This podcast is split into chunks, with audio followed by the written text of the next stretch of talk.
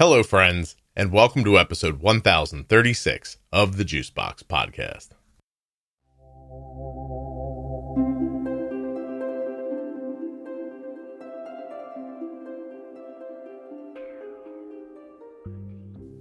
Today on the podcast, I'll be speaking with Emily.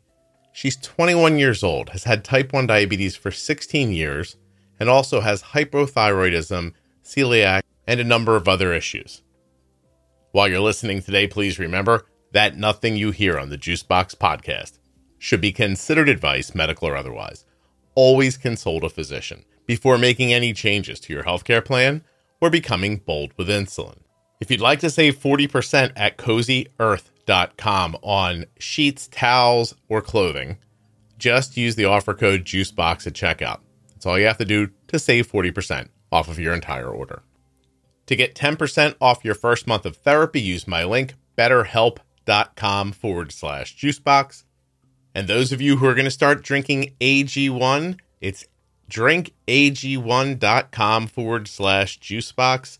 You're going to get five free travel packs and a year's supply of vitamin D with your first order when you go to my link. Don't forget to check out the Diabetes Pro Tip series. It's completely remastered and running in your audio app right now between episode 1000 and 1026. This episode of the Juicebox Podcast is sponsored by Dexcom, makers of the Dexcom G7 and G6 continuous glucose monitoring systems. Find out more and see if you're eligible for a free trial at dexcom.com forward slash juicebox. The podcast is also sponsored today by US Med. US Med is the place where my daughter gets her diabetes supplies from, and you can too. usmed.com forward slash juicebox. Or call 888 721 1514. Use the link or call the number, get your free benefits check, and get going with US Med. My name is Emily Van Regenmorter. I am 21 years old. I've had diabetes for around 16 years now. And so I've also have a lot of other conditions that have come up through the years. So, yeah. Diagnosed around five? Yes. Yep. Okay. What other things have come up? So I was diagnosed with, let me look at my note again. You know you're in trouble, Emily. When you, when you have to Yes. make notes about your medical conditions if you're going to talk about it. Are you scrolling back to the first page? Is that Well, I mean, happening I also right now? No, it's one one page at least. Okay. But no, I was I also have the dates. So I'm I'm Oh. making it kind of easy for you. Go ahead. Well, yeah, let's start at the, let's start at the beginning. What was first? So diabetes was 1st Mhm. and I was about five years old. Yep. So that would have been like 2006 ish hmm that I got that. And then I got hypothyroidism around 11, Are we- celiac disease around 11. hmm And then working with my doctor, I've also res- like have a ovarian efficiency, which I don't, they don't really know if that's linked or not. Wait, ovarian inefficiency or efficiency? Insufficiency. I was going to say. I think they don't say anything when they're efficient. In- sorry, insufficiency. Hold on a second. I might have misheard you. Primary over- ovarian insufficiency. Correct. When the ovaries stop functioning as they should before age 40, this happens. When this happens, your ovaries don't produce typical amounts of hormone estrogen or release eggs regularly. Condition is also called premature ovarian failure. And it could lead to infertility, but it might not. Yes. Okay. Yep. That's what I've been told. So How old were you when that happened? That was I was 17 when that happened because I never had a cycle, Okay. and so they basically just pushed it off until I was 17. It's like, okay, we should probably do something about this now. Mhm. It's like, all right, Um, anything else? that is pretty much it. And then I guess I've also struggled with like mental health side. I've had like I've had a little bit with depression, a little bit with like anxiety and body dysmorphia and stuff like that. So Okay. Yeah. All right. all across the board. You, you're, you're covering, you're checking all the boxes, as they say. Yes. Hypo. I'm definitely the expensive kid. I never thought of it that way. Uh, the hypothyroidism is it Hashimoto's? Never has been mentioned to me. Do they ever feel your thyroid and tell you there's like bumps on it or anything like that? They do, but no, they've never said anything. So no. All right. Um, have you had testing for your thyroid? They do the blood testing, yeah. Uh, but not not um, antibody testing. I I don't know. Yeah. Uh, probably. I would assume so. All right, all right. Okay. Okay. Well, where do we want to begin? I think I want to begin with anxiety. Have you always had it? Did it come at a certain age? Say that again. It kind of cut out. Oh, I'm sorry. Uh, for people listening, Emily lives uh, what we're going to call in the heartland of America. And um, she's getting her Wi Fi with two tin cans, a string, and a Radio Shack fan. So, um, anxiety. I was going to, I asked you about anxiety. Like, when did it start? Have you always had it or did it start at a certain time? Oh, that's a that's a really good question. I guess I don't really remember a ton like growing up either, and so I don't know. I, I feel like it's something I've always kind of had, but it's just always been there. I guess so. hmm I also recognize a lot more of what it is now that I'm older too. So What does it look like day to day? I mean, it's really not terrible. It's just that I always expect the worst and I get very overwhelmed when I have a lot of things on my plate. So, between I work on a farm also. And so I just things consistently stack up and it's just gets very overwhelming. Was that a hay bale pun? Things just stack up or no? No, right? Okay. Sure. Wait, We'll sure. Wait, so you work on wait, you did you grow up on a farm? Yeah. Yep. I actually work on my family farm. Oh God, we get to call this episode E I E I O. Thank you. Fantastic. Okay. Um, so you grew up on a family farm and you work it now as an adult. Correct. Okay. So you have a ton of responsibilities at your job, but your job is also a family commitment. hmm Kind of hits twice, right? Yes. Yeah. And I, especially when there's a lot of things I need to do on my own. I also because I also have a home bakery because baking is my passion. I went to college for pastry arts, and so I try to do that in the mix, and it just oh you weren't able to get a job doing that? Or you i'm trying to understand like did you want to be a baker and it didn't work out? Or you felt pulled to the family farm and so you didn't want to leave home? My daughter's had type 1 diabetes for over 15 years. And through all that we've gotten our diabetes supplies from a couple of places. I've never really enjoyed the experience until now until I found US Med.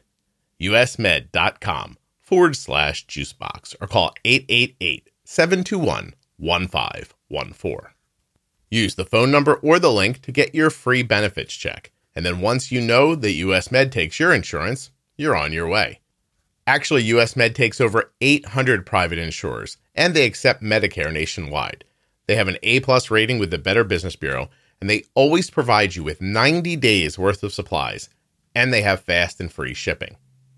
They carry everything from insulin pumps and diabetes testing supplies to the latest CGMs, like the Freestyle Libre 3 and the Dexcom G7. But if you want the G6 or the Libre 2, they have that as well. US Med's going to give you better service and better care. As a matter of fact, they've offered that service to over 1 million diabetes customers since 1996 usmed.com forward slash juicebox, the number one distributor for Freestyle Libre systems nationwide. Number one specialty distributor for Omnipod Dash. US Med is where we got Omnipod 5 from. The, uh, what else they got there? Tandem distributor. They're the number one fastest tandem distributor nationwide. Number one rated distributor in Dexcom customer satisfaction surveys. Come on. usmed.com forward slash juicebox. Want an Omnipod Dash? They have it. Want the Dexcom G7? They have it. Want the Tandem T Slim? They have it. Well, one Omnipod 5? They, they have it, they have it, they have it. usmed.com forward slash juicebox. Head on over now or call 888 721 1514. Links in the show notes. Links at juiceboxpodcast.com. Yeah. So I actually did a few baking jobs here and there, but as I liked having growing on up on working on the farm, I kind of also can just manage myself. And mm-hmm. so I've kind of been used to that. And so I wanted to do my own thing, but I'm also in, as stated, the middle of nowhere. And so, and there's a lot of Dutch people around here, and Dutch people don't like spending money. Emily, you're saying you can't sell a scone where you live because people are Not a little, are frugal? What if you move somewhere yep. to where people would pony up for a for a scone? We're working on that. I I still live at home, mm-hmm. and my because my partner is finishing college, and so and he's going to be an engineer, so he doesn't know where he's planning to end up either. Okay. And so I'm kind of just holding out until I see he's done with college because I don't want to spend the money to have a place and then have to leave either. So mm-hmm. I want to. I'm say, saving money, I guess. Okay, so you're saving money. You're working at home, but you're also not practicing your craft, right? You need to, or are you baking at home for your family? Well, I bake and sell out of my home to people. It's just not enough to actually make a, a living. living. on it currently. Yeah. So I want to say it's for the my record, passion project that gets done on the side. That's nice. That's nice. I, I want to say for the record, I, I don't like scones. I have no idea why I said that. Like I'm, I don't know why something that I so don't enjoy was my example. What do you think? Like, I mean, that's true. Yeah, it's weird, right? Like, yeah. why didn't I say something I like? Scone is kind of a completely random one, I will say. Yeah, and they're dry, and I don't know. I shouldn't have said that. I, am going to regret that for for the next ten minutes. uh, so you think maybe it makes you feel better? I sell a lot of cheesecake, so Oh, cheesecake. Uh, a good cheesecake's hard to hard to say no to. It's mostly about the consistency of the cheesecake and the juxtaposition against the crust, don't you think? Yeah. Yeah, it really very is. important. Where did you go to school Science. to learn this? I did online out of Boulder, Colorado, out of Auguste Escoffier. So it was actually a culinary school. Mm-hmm. And I'm very glad I did it online because that's when the whole world shut down. So but I was able to going. continue getting my stuff done. You learned to bake online? I did. Emily, it, you... I, it takes a little bit of skill, I will say. Yeah, because, well, I don't know. Would you just follow along with the videos? Yeah. So, like, I it would watch a video and have like a live lecture basically. And then you just had to take pictures of like eight or 10 steps along the way while you're baking. Mm-hmm. And like the chefs can tell that if it's right or not, and then just fill out like a whole little form. Did you have on, to like consistency and flavors and everything? I know.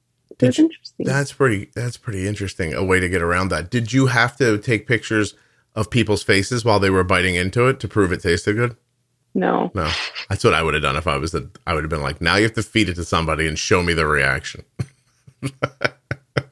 Can you imagine there's someone running around right now with a baking degree and they suck at it and nobody knows because nobody ever ate their food? I mean, there there was a few questionable people in my program. I will I will say we had a Facebook group and there was there was some interesting things that I that went through. I I I have to ask you. Do you know that I went to baking school? I did not. Oh, okay. In high school, I was faced leaving middle school. I don't know how people like break up their schooling and all around the country. But where I was, I think we went to middle school. That's what we called it, right? Elementary, middle school, high school. Middle school ended at like eighth grade. And then you went, mm-hmm. to, you went to high school. I went ninth, 10th, 11th, and 12th at high school. Um, but like the first year, ninth grade was still in the middle school building. So I don't know. It, you know what I mean? Anyway, when I had to go to high school, I, um, I'm not a good student. Emily. As a matter of fact, I am really bad at going to school. I was worried, it, to, to, to say the least. And uh, one day there was a trip to the technical school. There was a technical school you could go to um, in conjunction with mm-hmm. the high school. And I went and uh, I, on the tour, figured out that the way the schedule worked back then was that for half the month, for two weeks of the month, you'd go to tech school. And then for the other two weeks, you'd go to to the high school, and I was very easily. Uh, I had my math was great back then, and I took three years and I divided it in half. and I realized I'd only have to go to high school for a year and a half if I went to tech school. And I was like, I could probably get through that, you know? hmm So I went to the building and I had no interest in any of the trades, like none. But I figured Yeah. I'll, I'll pick one and then, you know, I don't know, then I'll get a year and a half off from high school. Obviously, I was not planning for my future, Emily. And um, I went around the building, like small engine repair. There was like, there was a restaurant there. I mean, there was a place where you could learn to be a hairdresser, like, like all this, like, like pretty great stuff, you know? And then I walked into the bakery and Emily, there were more pretty girls in the bakery than anywhere else in the building. So I went to baking school and tech school. that's where the pretty girls were. So that's where I went. And then I discovered I really liked baking. So Mhm. I did it for three years and I got out of high school and got a job immediately in a bakery. And Yeah. about a week and a half into it, I was like, that, my friends, is called a cliffhanger. Dexcom.com forward slash juicebox. Head over now and get yourself a Dexcom G7 or a Dexcom G6. Dexcom.com forward slash juicebox. Let's do it together, shall we? Dexcom.com forward slash juicebox. Click. Now, what's going to happen? Ooh, web page. Lovely person pops up wearing a Dexcom G7. I scroll down the new Dexcom G7, the most accurate CGM system. Then there's like a little thing. I wonder what the little thing means because it says it's the most accurate, but then it's like you got to go read this to agree with this thing. Hold on a second. Um, where the hecky who? Oh, finger sticks required for diabetes treatment decisions if symptoms or expectations do not match readings. Oh, okay. Uh, that that's a thing. Dexcom.com forward slash juicebox. Lots of lovely photographers, photographers, pictures, let's call them, here on the website, so you can really see what you're getting. And the size of the new Dexcom G7 is kind of astonishing. So you'll uh, you'll take a look and see what you think. Personally, for me, my daughter is using the G7, and I can tell you that she enjoys the size and the quick warm up period, which is 30 minutes. But there's this um, there's kind of this overlap you can do that eliminates the 30 minute period. So you can let me see if I can explain this correctly. You can put a new G7 on before the old G7's done, then just wait 30 minutes and then turn off the old one and turn on the new one, and voila, a number appears. So you still had the numbers from the old one until the numbers from the new one showed up. It's, I was, I didn't mean to, I almost cursed. It's really great. You're going to love it. Uh, these things work with these things. The Dexcom work, the Dexcom G7 and G6 work with Android or iPhone, and they come with a receiver if you like. If you'd rather use the Dexcom receiver, you absolutely can, or you can use your smartphone. Speaking of smartphones, up to 10 people can follow the blood sugar. So your kid could wear this or you could wear it. And I don't know, whoever you want can follow up to 10 people. They can get their own alerts and alarms. Oh, I didn't mention the alerts and alarms. You can set alerts and alarms for yourself, highs and lows. You know, you can tell tell the thing like, I want to know when I'm dropping quickly. I want to know when I get to this number. You know, a lot of different configurations. And then it'll just beep and tell you. Now, we have our settings at, let's see, Arden's phone is 70 and 130, low 70, high 130. My phone, low 70, high 120. You can do whatever you want. It's completely user settable. That's not the word. Adjustable, whatever. You can decide. That's really what this is about. It's about you making good decisions. And trust me, when you can see not just your blood sugar, right? The number, but the speed and direction that it's moving in, that's the kind of feedback you need to make terrific decisions. Dexcom.com forward slash juicebox. Head over now, get started. Uh, you're going to love it. There's actually a get started button. You can just click on that. I actually think you can also, hold on a second. Yeah, you can fill out some information here. Yeah, you can get started right now. Uh, Just go to the link, dexcom.com forward slash juicebox. They've actually made it really easy. Um, anyway, while you're there, read about the Clarity app too. That's a, a great little uh, aspect of Dexcom that you're going to love. Links in the show notes. Links at juiceboxpodcast.com. Hey, are you on Medicare? There's a link there too for G7. Head over now. I just realized I made this ad really long. So, Dexcom, bonus for you. Uh, everybody else, thanks for listening. If you skip through it, uh, let's just say I understand. About a week and a half into it, I was like, what the fuck, why are we starting work at one o'clock in the morning? and then I quit that job. yeah, I worked at a patisserie for a few, about a year.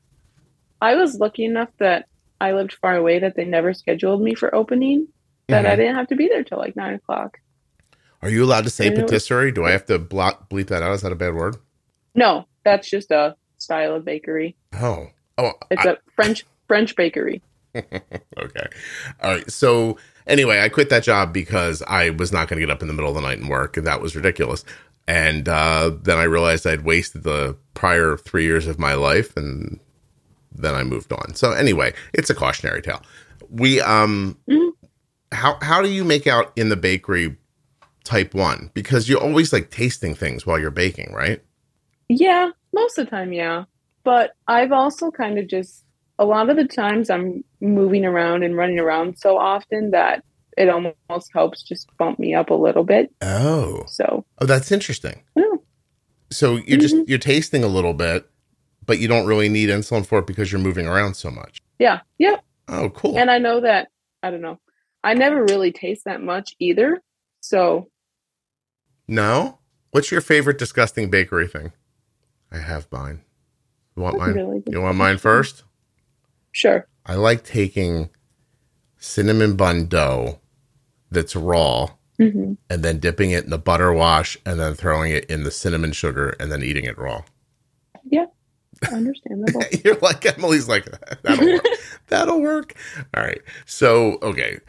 What do you recall about the first years of your diabetes? Like, do you have any recollection from being five years old?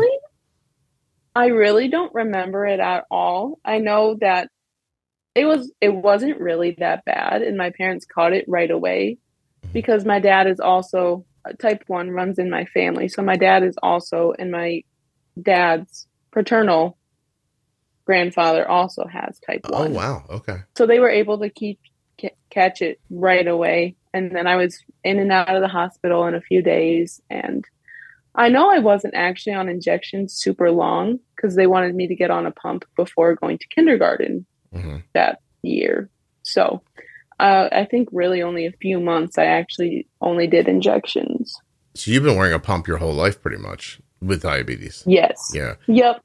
And so like back when I started, Medtronic was really top tier. So I've always been used to a tubed pump. So now I use a few years back I actually finally switched to Tandem because mm-hmm. I was very sick of Medtronic. Hmm. and I was ready for cuz and then when like CGMs became popular, I used the Dexcom for a few years. I think it was like the 4 back then. 4 or 5 maybe. Okay. And then Medtronic came out with theirs, which terrible. Uh, it did not work for me at all. The Medtronic CGM And- didn't work for you. Mm-mm. How how And- did how did that like what what what does that mean when you say it didn't work for you? I just it um both me and my dad, I guess, I don't know, it was constantly always like 30 to 40 points off. Did never caught trends right and it was just very unreliable. Gotcha.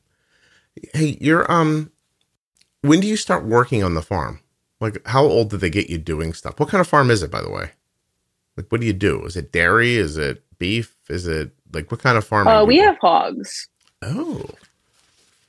Do tell Emily, is this for bacon and other delicious things like that? It is for bacon and other delicious things. Mm, bacon. Let's think about bacon for a second, shall we? I do bacon is wonderful. it really is. It really, really is. Um, so wait, so you really, so you farm like your farm just sustains hogs and nothing else. We do hogs and then we do corn and soybeans. Corn and soybeans. Interesting. So what do you do? What are your what are your responsibilities? So we do farrow to finish on our hogs. So we we do breeding all the way to when they're grown, ready to go to market. And so really on day to day, I'm out. I go probably outside by like eight o'clock, and I do chores. And then I also am the person who grinds feed most days. And then we do a lot of dry bedding for them too. Mhm. So like they actually get to be outside and stuff. So that's most of what day to day is depending on the season. It's just keeping up with the hogs. And Yep. when you say grind feed, it's is it the corn that you grow that you grind down? Yep, we do that. Yep. I like how you're like, yeah, that's normally what happens, and the rest of us are like, wow, it's amazing. You grow corn and feed it to a pig? Holy crap! Yeah. Um, you know, you just changed the episode title again. Really? Well, what is it going to be now? This little piggy went to market. Tell me you've never said that as they were driving away. We have made jokes about the bacon's going that the little sausages are ready to go be to the market. So I Uh, mean sometimes the like the little piglets will just be laying in a perfect little line with like their feet tucked under them and so I'll take a picture and send it to my family and just say it's cute little sausage link today. You know, when I was young, we used to say, "I smell bacon" when we saw a cop. And then one day, I mean- then one day, I grew up when my best friend was a cop, and then it seemed uncomfortable. Um, so let me ask you. Uh, I have a lot of questions about being type one on the farm, but first, I want to ask you about like, do you get any connection to the animals? Is it hard to see them leave? Not really, because I know, I don't know. They get to the point. I also have the understanding of like they kind of feed our lives and feed our people, and that their time frame of like when they go to market is really, it's quite long, really. But I don't know. It Wait, so, depends. so are you saying they get to live a good long time before we turn them into bacon? A decent amount. Yeah. I'll, I'll be honest with you. There are days I'm almost ready to be bacon. like you know, I've done I've done this enough. I'm good. um, it's really interesting. And how long's your family been doing that? Generations. A long time. Gen- yeah, I think three or four generations now. So your grandfather worked a farm with type one diabetes back in the like early part of 1900s in the 40s. I don't actually know when he got it. I know my dad got it at 16. Mhm. So in the 80s, and he's been working the farm the, his whole life too. So And without back then, no pumping. I mean, but they were probably. I mean, your, Nope. your grandfather's doing. He'd be lucky to be doing, you know, some of the first insulin still. So, and your father, does he ever talk about his type one? yeah, we talk about we talk about it a lot. We're both quite open, but Mhm. we definitely have different management styles. How so? What? What's different? So I do.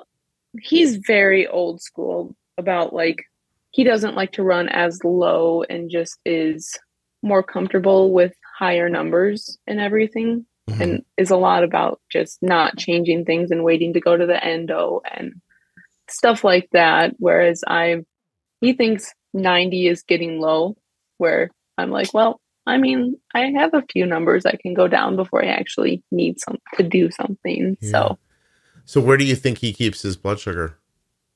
Where is he comfortable? I mean, a lot, a lot of days he's around 150, I think, of what I see. Mhm.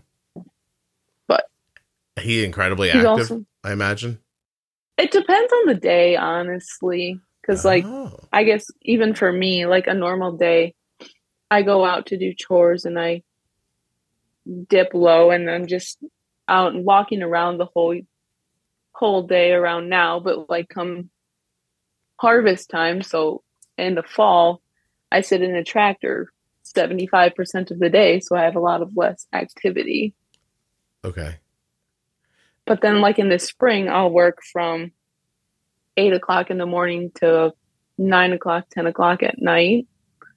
And so Mm. it's, Mm, that's such a long day. Are you wealthy from that? Do they pay you uh, a two million dollars a year, Emily? I mean, that would be great, but no. it's not what it pays. you just said you just no. you just said you worked a thirteen hour day, and I was like, I would need five million dollars every six months to that. yeah. Wow. So, do you have? How did you have time to meet a boy who's in college becoming an engineer? If you're doing this the whole time, My best friend, I always went to go see the marching band at the college where my best friend goes to school. So I just went out there to do that with her the one day, and then we just randomly met. I don't know. is he a band geek? Yes. He is. Oh, was he wearing one of those big fuzzy hats when you met him? You broke up, Emily. Emily's gone. She lives in a field. You guys heard. Emily, He wasn't actually in. Emily, you broke up. I'm sorry. Big fuzzy hat was the last thing I said that you heard. Can you hear me? Hello. Okay. Hello. I think one of the pigs ate the no, wires. he was. Yes, I can hear you. Okay. go ahead. Go ahead. Oh, So he does not no, have a hat with a feather. In band at that, he was not in band at that time, but Yeah. he was there. I see. Uh, a band hat is called a shakos, by the way. Really, Yeah, shakos. I was in band through all of high school, and I never knew that. You never- you taught never- me something. You never shakosed anything in high school? Well. Huh. No, but I did keep a juice box in my marching band hat. I thought you were going to say in my tuba. No, I was a flute, so I had no such luck with that. A flautist? Yes. Can you play the flute? Yeah. Really? Like, I mean, I don't know if I can anymore. I haven't touched it in years, but I could. okay. That's what I was to say. Like, if Kind you had a flute right now, you could pick it up and play something? Please don't. I was just asking if oh, you could. absolutely not. Okay. Right. Ab- no. I never prided myself on being good. I was a very good second chair flute. Mm-hmm. But you, and so you did it in the orchestra and in the marching band? Yeah. Well, you didn't have an option at our school, but Oh. yes. If you did one, you did the other. hmm If they were giving you the flute, you were coming through. yeah. yeah, I did flute for two years and then I did color guard. So the flags for people that don't actually know for the other two years. And I did like color guard a lot more. Did you do that for football? Not really. Not really. All right, Emily. So you talked about um some depression too. When did that happen? Oh, that was definitely like later high school that it just got a lot on my plate, like I said. And I just, I don't know. I always struggled with how I looked, and that played a lot in how I viewed myself and how I carried myself. Okay. So, Can you explain that to me? Like, so you, you said body dysmorphia earlier. Like, do you not appear the way you feel? no. So, and I mean, I don't really care. I'll say the numbers, but I'm like five foot 10 and like 160 pounds. And so I'm definitely pretty thin, thinner, Mm-hmm. but I just feel like I'm not. I feel like I'm bigger than that. And it just is something I've always kind of struggled with and feeling comfortable with how I look. Is it is it your height that makes you feel like that? Do you think? Not really. I. I like being, I used to always be from celiac. I had a growth stunt. And so Mhm. I was always like the shortest one of my kid until I was probably a junior in high school. And then I finally actually grew. So I don't know if that maybe played a part of it too, that I was just haven't adjusted to how I changed so rapidly. I don't know. Mhm. Emily, I, I'm sorry to do this, but I'm looking at a photo of you from two years ago, and you are tall and like slender and pretty, and I don't, and that's interesting. So you don't, Yeah. you don't feel that way. Not always. How do you feel when you don't feel that way? I just get really hard on myself and judge every like I judge what I eat and I judge how active I am and stuff like that and then just kind of beat myself up over that. Where does that come from? Did somebody put that in your head? Like, do like, are you around family members who like make comments about food or the way people look or anything like that? I mean my mom's made made comments never to me. It's just I think kind of how she holds herself accountable. Mm-hmm. but then also I think that just kind of also affected me a little bit. I don't know, but I've always it's always been there and I've always struggled with it. So I don't really know. this part of the conversation ruins any ability for me to mention the pigs or the hogs or anything like that in the title of the episode. I hope you appreciate Emily that we've completely gotten away from that now. Do you see Well, what do you I see what I'm saying? you are you're like you're you are are you a very serious person? You cut out again. I'm sorry. I mean I mean a little bit, but I don't know specifically, I guess. Right. So but like what am I asking? Am I not funny to you? No, I just I don't know. That's you are it was funny. Oh, it was. I mean, listen, it wasn't like fall down funny or anything like that, but there was a pause where I was like, "Uh oh," but but I I I was I'm being serious. I wasn't joking, but I was I I I think that some people would be upset if I referenced like hogs in in the title of the show or farm animals in general. And then 30 minutes into it you talked about having body dysmorphia. I, I don't think i'd be able to like i don't think people would be okay with that. Somebody wouldn't be okay with that. I don't think it's funny. I just i i thought it just struck me out of nowhere. Just now i was like oh gosh i guess i can't do that now. And then your response yeah was i never like i never would have connected those dots. Oh okay. Maybe i'm overthinking it. Honestly i i'm also just so used to pigs that it i would just think straight about pigs and not think about that at all either though so. I don't want to be like too like philosophical because this is stupid because they're pigs, but do you think there's anything about being around like kind of I mean generally speaking unattractive slovenly animals that makes you like that puts you in a mindset? I know that's ridiculous, but have you ever equated yourself to the animals in your own mind? uh no Okay.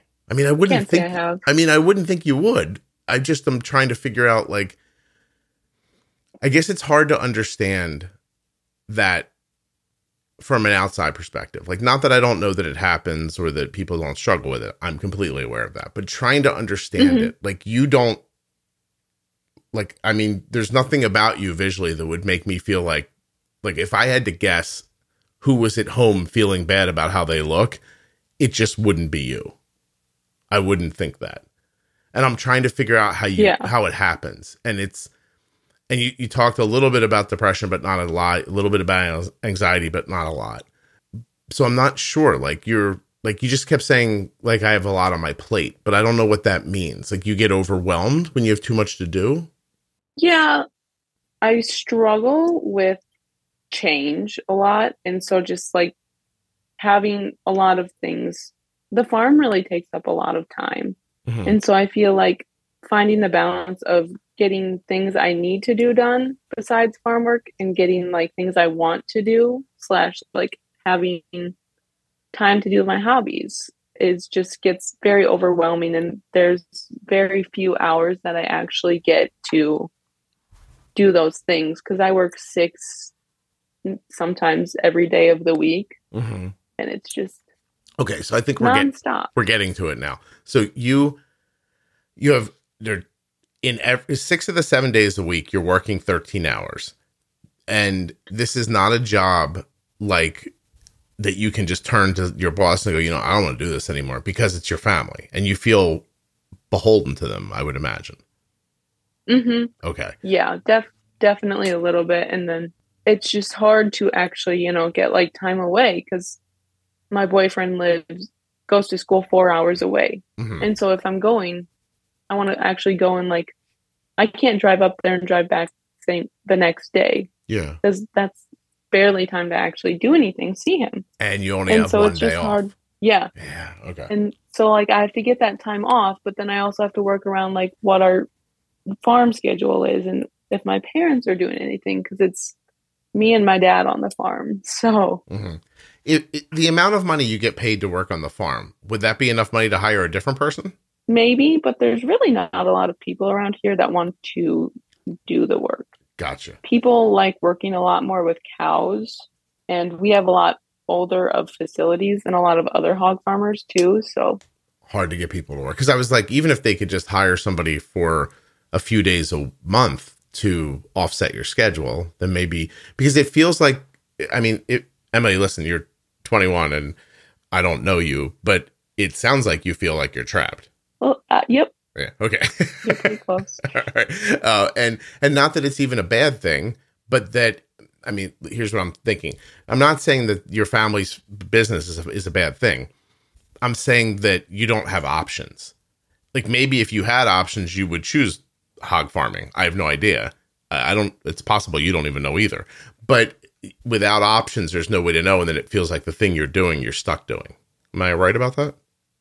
Yeah, I would agree. I definitely feel like I was kind of just pushed into it and never really given a true because I've been working since I was 13 probably. hmm I would I never got a snow day from school because if it, we had a snow day, I would be working. Yeah. And so I definitely just kind of got pushed into it and it's just never stopped. And so, and but your parents don't have much recourse either because it's hard to hire people for the reasons that you suggested. And this business needs to happen or nobody gets anything. And we got to buy insulin pumps Mm-hmm. and food and everything. You can't just eat bacon all day. I mean, you could for a day or two, maybe, Yeah. but then you'd have to eventually stop. Yeah. Yep. is, the, is the bacon better where you live than where I live? I mean, I think we have very good bacon. Do you guys we have a have all of website? our own. Can I buy it? No, No. no. Okay. But you make do you make your own there? Uh, we well, we send our hogs to an. We take a few to a local butcher, and then they do it, and then we get all of our own back. Um why did you want to do this? Why did you want to come on? I just feel like I don't. I have a very different story from a lot of people, and I like being able to share and just kind of get my input out. Yeah. Um I'm sorry it feels like we're going through a lot of difficult things, but the ovarian insufficiency, are you worried about not being able to have kids? Is that something you wanted to do? I don't really know at this point. I've never, for a long time, I didn't care, didn't really want to. But it's, and I've brought it up like with my partner before, and like he's aware of it and he's very supportive and knows like it's not really my fault or anything. They, they say it's like a 5% chance that I'll actually be able to. Okay. I don't know. It's not something on the forefront of my mind, at least at this point. Yeah, it's a tough thing to be faced with at your age, I would imagine, because you're not thinking about having children. And yet Mhm. now you're forced to think about what it would mean to not be able to have them at a time. Yeah, I You know what I mean? I remember sitting in the doctor's office. My mom's like pulling, and I'm like, I don't. What's what's the problem? I'm like, I don't know. Mom, I can't eat. I can't eat gluten. My thyroid doesn't work. I can't, I can't make. I can't make insulin. What's one more problem at that? Whatever, it's fine. Uh, hey, wouldn't it be funny if you left the farm, opened a bakery, had children, and then forced them to work in the bakery? You will do this.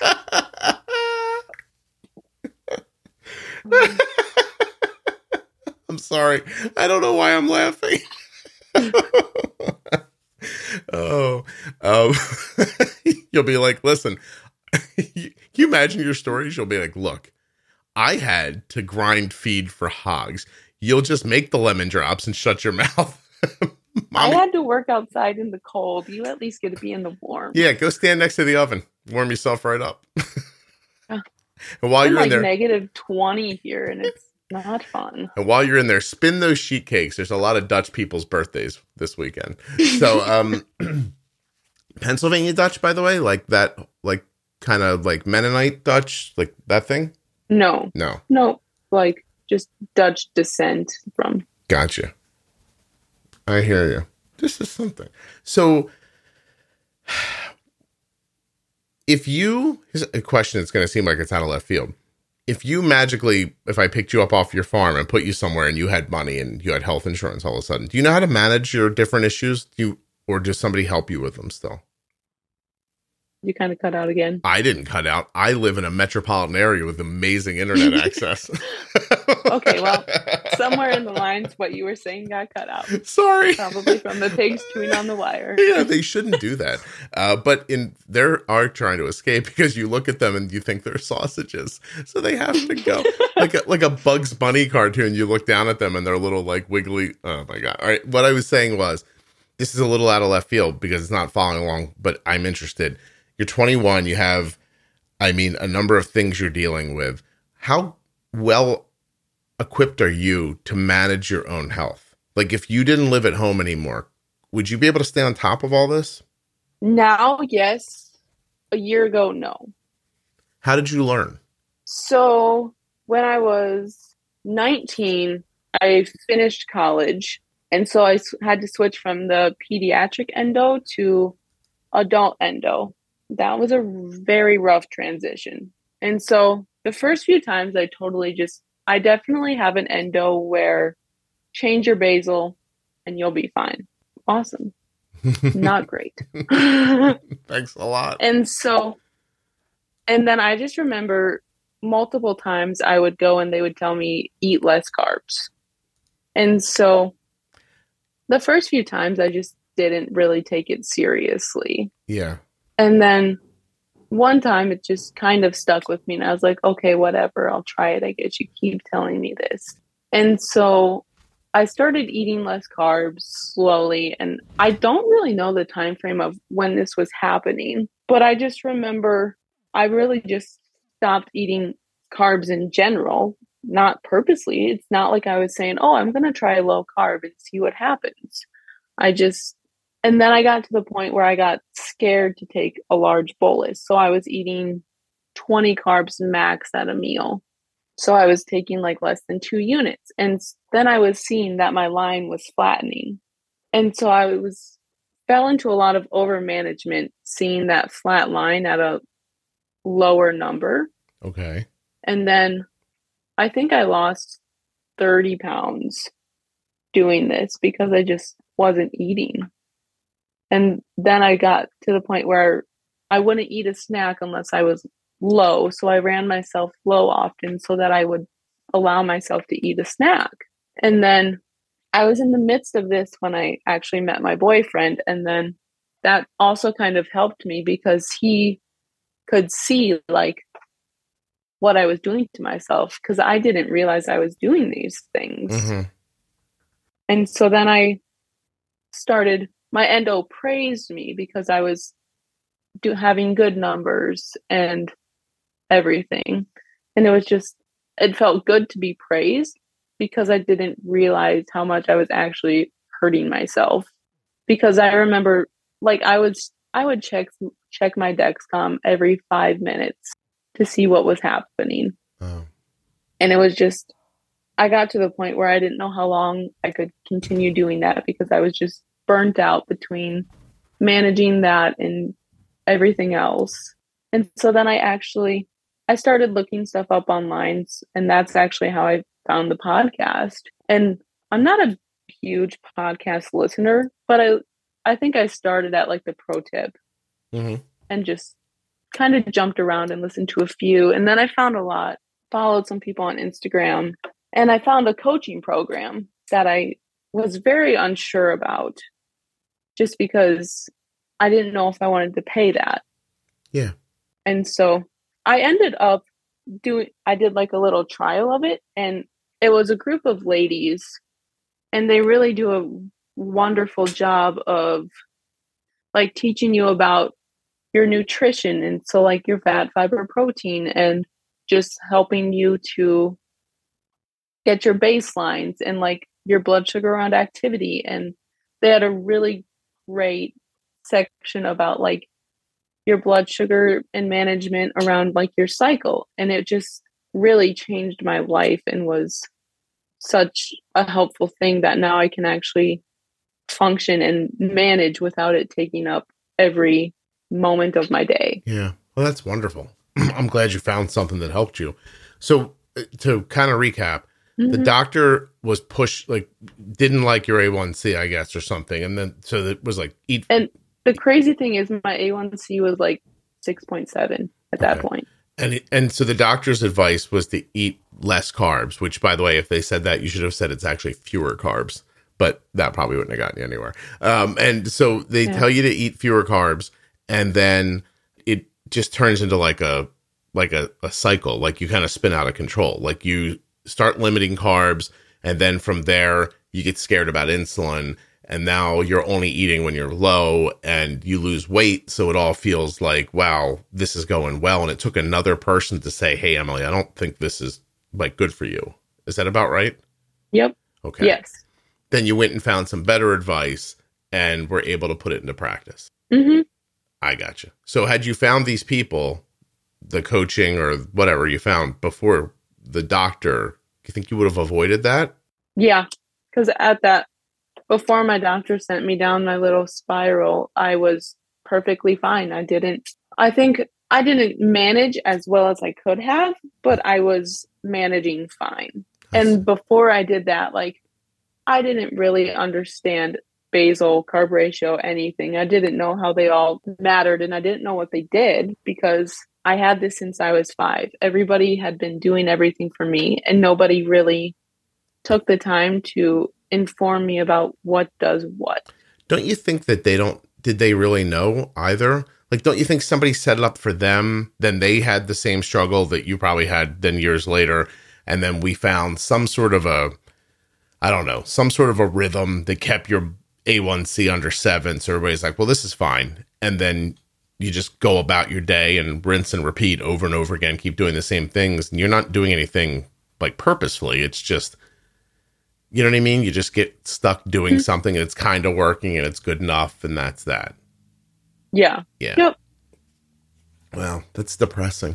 Sorry, it really is. Yeah. Yeah. Um Well, and I was I'm on control IQ. mhm. And so my doctor always hated the fact that my pump would suspend during the day. But I was like, well, it's because my activity is constantly changing through the day. right. I don't need to lower my basal because that one day I just work a lot more. Mhm. That and like now I'm comfortable with changing them on my own. And so I know like this is right for when I'm not being super active. So I just need to work around being why I'm being active. So So your doctor didn't like that the control IQ was doing what it was supposed to do? yeah, it said it was suspending too much. Too much. So he wanted you to have more insulin. He wanted to lower my basal because it kept suspending too much. Mm. But I wasn't it was suspending and to keep me and I wasn't but I actually wasn't like getting low. Yeah. I think it's possible your doctor didn't understand how that algorithm worked. potentially. Yeah. Do you understand it better now? Yes, yeah. I and it for a long time I was just trying to run myself under the 112. And so I'd get frustrated at it, but now knowing that it like strives to be at the 112 point, I can actually get around it more and for a while I was terrified to take it out of control IQ because I didn't know if any of my stuff was right. Yeah. And so I didn't know what would happen if I actually like took it out and had it in manual mode. And but now I'm totally comfortable of some days I'll just run it in manual and flip it over at night just because I do like the fact that it can change things overnight. Yeah. So And you can do that now because you know your settings are, are pretty tight yes. and you know how to bolus for your food. hmm Okay. Did you ever think of having it of that time as being an eating disorder or just you got a little confused for a while and you pulled yourself out of it? At the time I no, I did not at all think that it was an eating disorder, but now looking back it definitely was. I mm-hmm. just didn't know it. I see. Wow. Emily, you've been through a lot. Seriously. And on top Yeah. of that, you got to drive a tractor. And that sounds like bouncy. And that must be unpleasant on your back. Am I right? I mean driving tractors is fun. It's fun for nine hours a day. I mean, I do have a very fancy tractor, I will say. So, I, just, I mean, it has Bluetooth and it has a massaging seat Get out of here. Are you serious? with a cooler. wow. And I'm serious. It has a cooler, it has a massaging seat, and it has like suspension, so the cab barely moves. you know, you just also, it has auto steer, so I just sit there. wait, like a Tesla? Like it just keeps it in the lane kind of thing? Yeah. I mark that I'm where I am, and then it just drives straight until I have to turn around. Get though. I almost cursed, Emily. That's amazing. And you finally named the episode something I can use. What's that? Fancy tractor. Emily's fancy tractor. Maybe that's what I'll call it. That'll be nice. Okay. Um, I, I do call it my tractor because I feel like I drive it the most out of everybody. So Fair's fair. I- imagine that you had to drive the tractor to visit your boyfriend, and that's why it took four hours to get to him. no, it just takes four hours to get to him. That's and four hours on the interstate. I was gonna say it takes four hours to get everywhere, doesn't it? I mean, the nearest big city is like forty-five minutes, so it could be worse. Hmm, it's not bad. That's not bad. To get to a Target, I have to drive forty-five minutes. You have to drive 40. There are times I go to Target and I walk in and I'm like, why did I come here? And then I walk out again. I'm so irritated. It took five minutes and I'm pissed about it. If I drove 45 minutes and got to a Target, I'd be, I'd be out of my mind. Ah, I'd be um, out of um, my mind. I have to drive 15 minutes to go somewhere to get groceries. Uh, uh, you're describing a hellscape to me. Are there are there tornadoes where you are? Yes. Uh, like Twister, like the movie where the cows fly, like that. I mean, we did have a tornado come through a few years ago that ripped a roof off one of our buildings. Ew. Um, did you say roof? Say it again. The thing on top of the building's called what? Emily, you keep cutting out. Did did dust get in the way of the signal for the Wi-Fi this time? What happened? Hello? This poor girl. The Bluetooth on the tractor is interfering. Hello? Emily, you back? She's kind of there and she's kind of not. Emily, is that the music? Hello. Hey, I'm sorry. I was doing the music from The Wizard of Oz, um, and I was uh, musing that maybe the Bluetooth from the tractor interfered with your Wi-Fi okay. while you were gone. Uh, you were gone for so long, I don't remember what I was going to ask you. how do you how do you how do you feel about your life? Are you hopeful? I would say yes. I'm I look forward to what's going to come in the next few years because I feel like I'm at a point in my life now where stuff's going to start changing and I'm not going to be in as much of a the same place every day.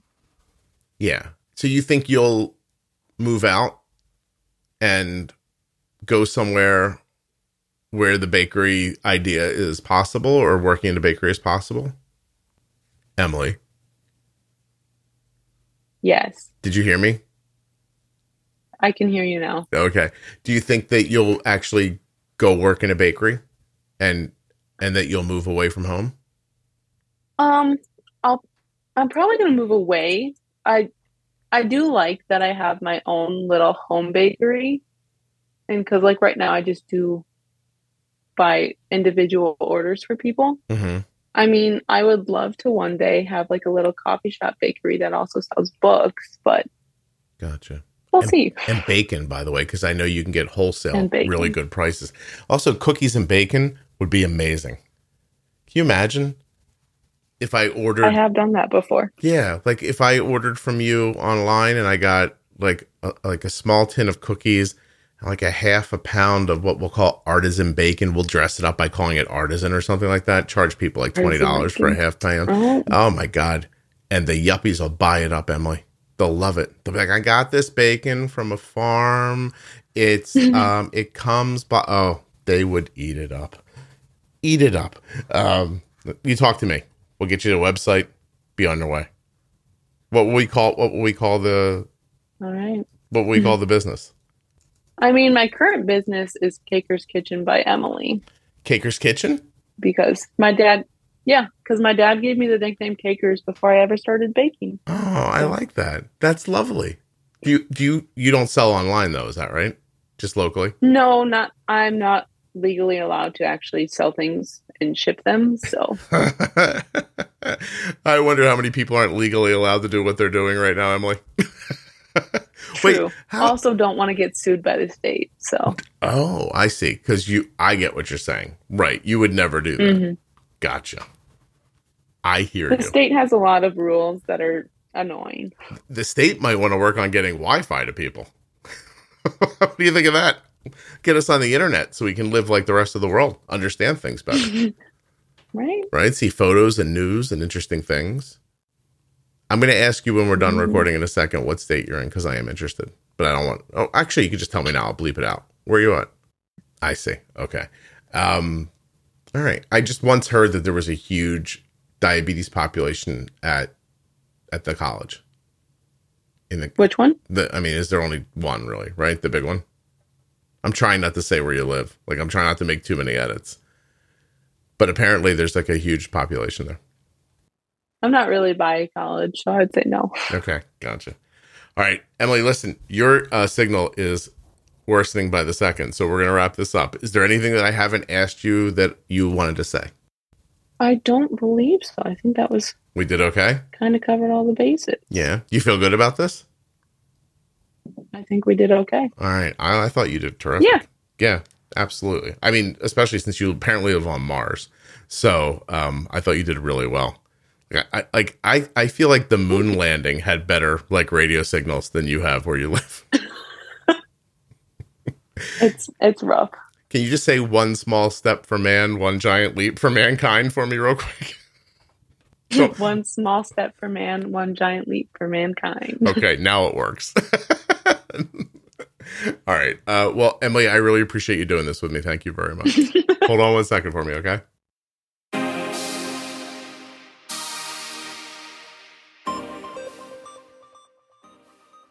I want to thank Emily for coming on the show today and sharing her story.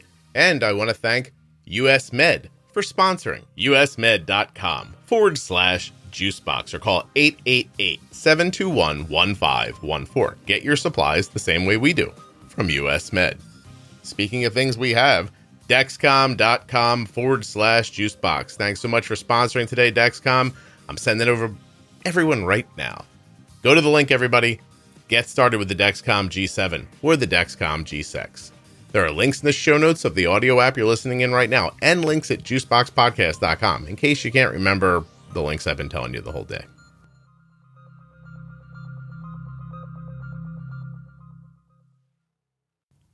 I've just had the Diabetes Pro Tip series remastered, and it's at episode 1000 in your podcast player. It runs from episode 1000 to episode 1026. You will love the Diabetes Pro Tip series. It's myself and Jenny Smith. Jenny's a CDE, a 35 plus year type 1. She's a nutritionist. She's delightful. The episodes are, in my opinion, fantastic, and I think you'll love them. They're absolutely free, and they start at episode 1000. The outcomes you want are possible. DiabetesProTip.com or find episode 1000 in your audio player.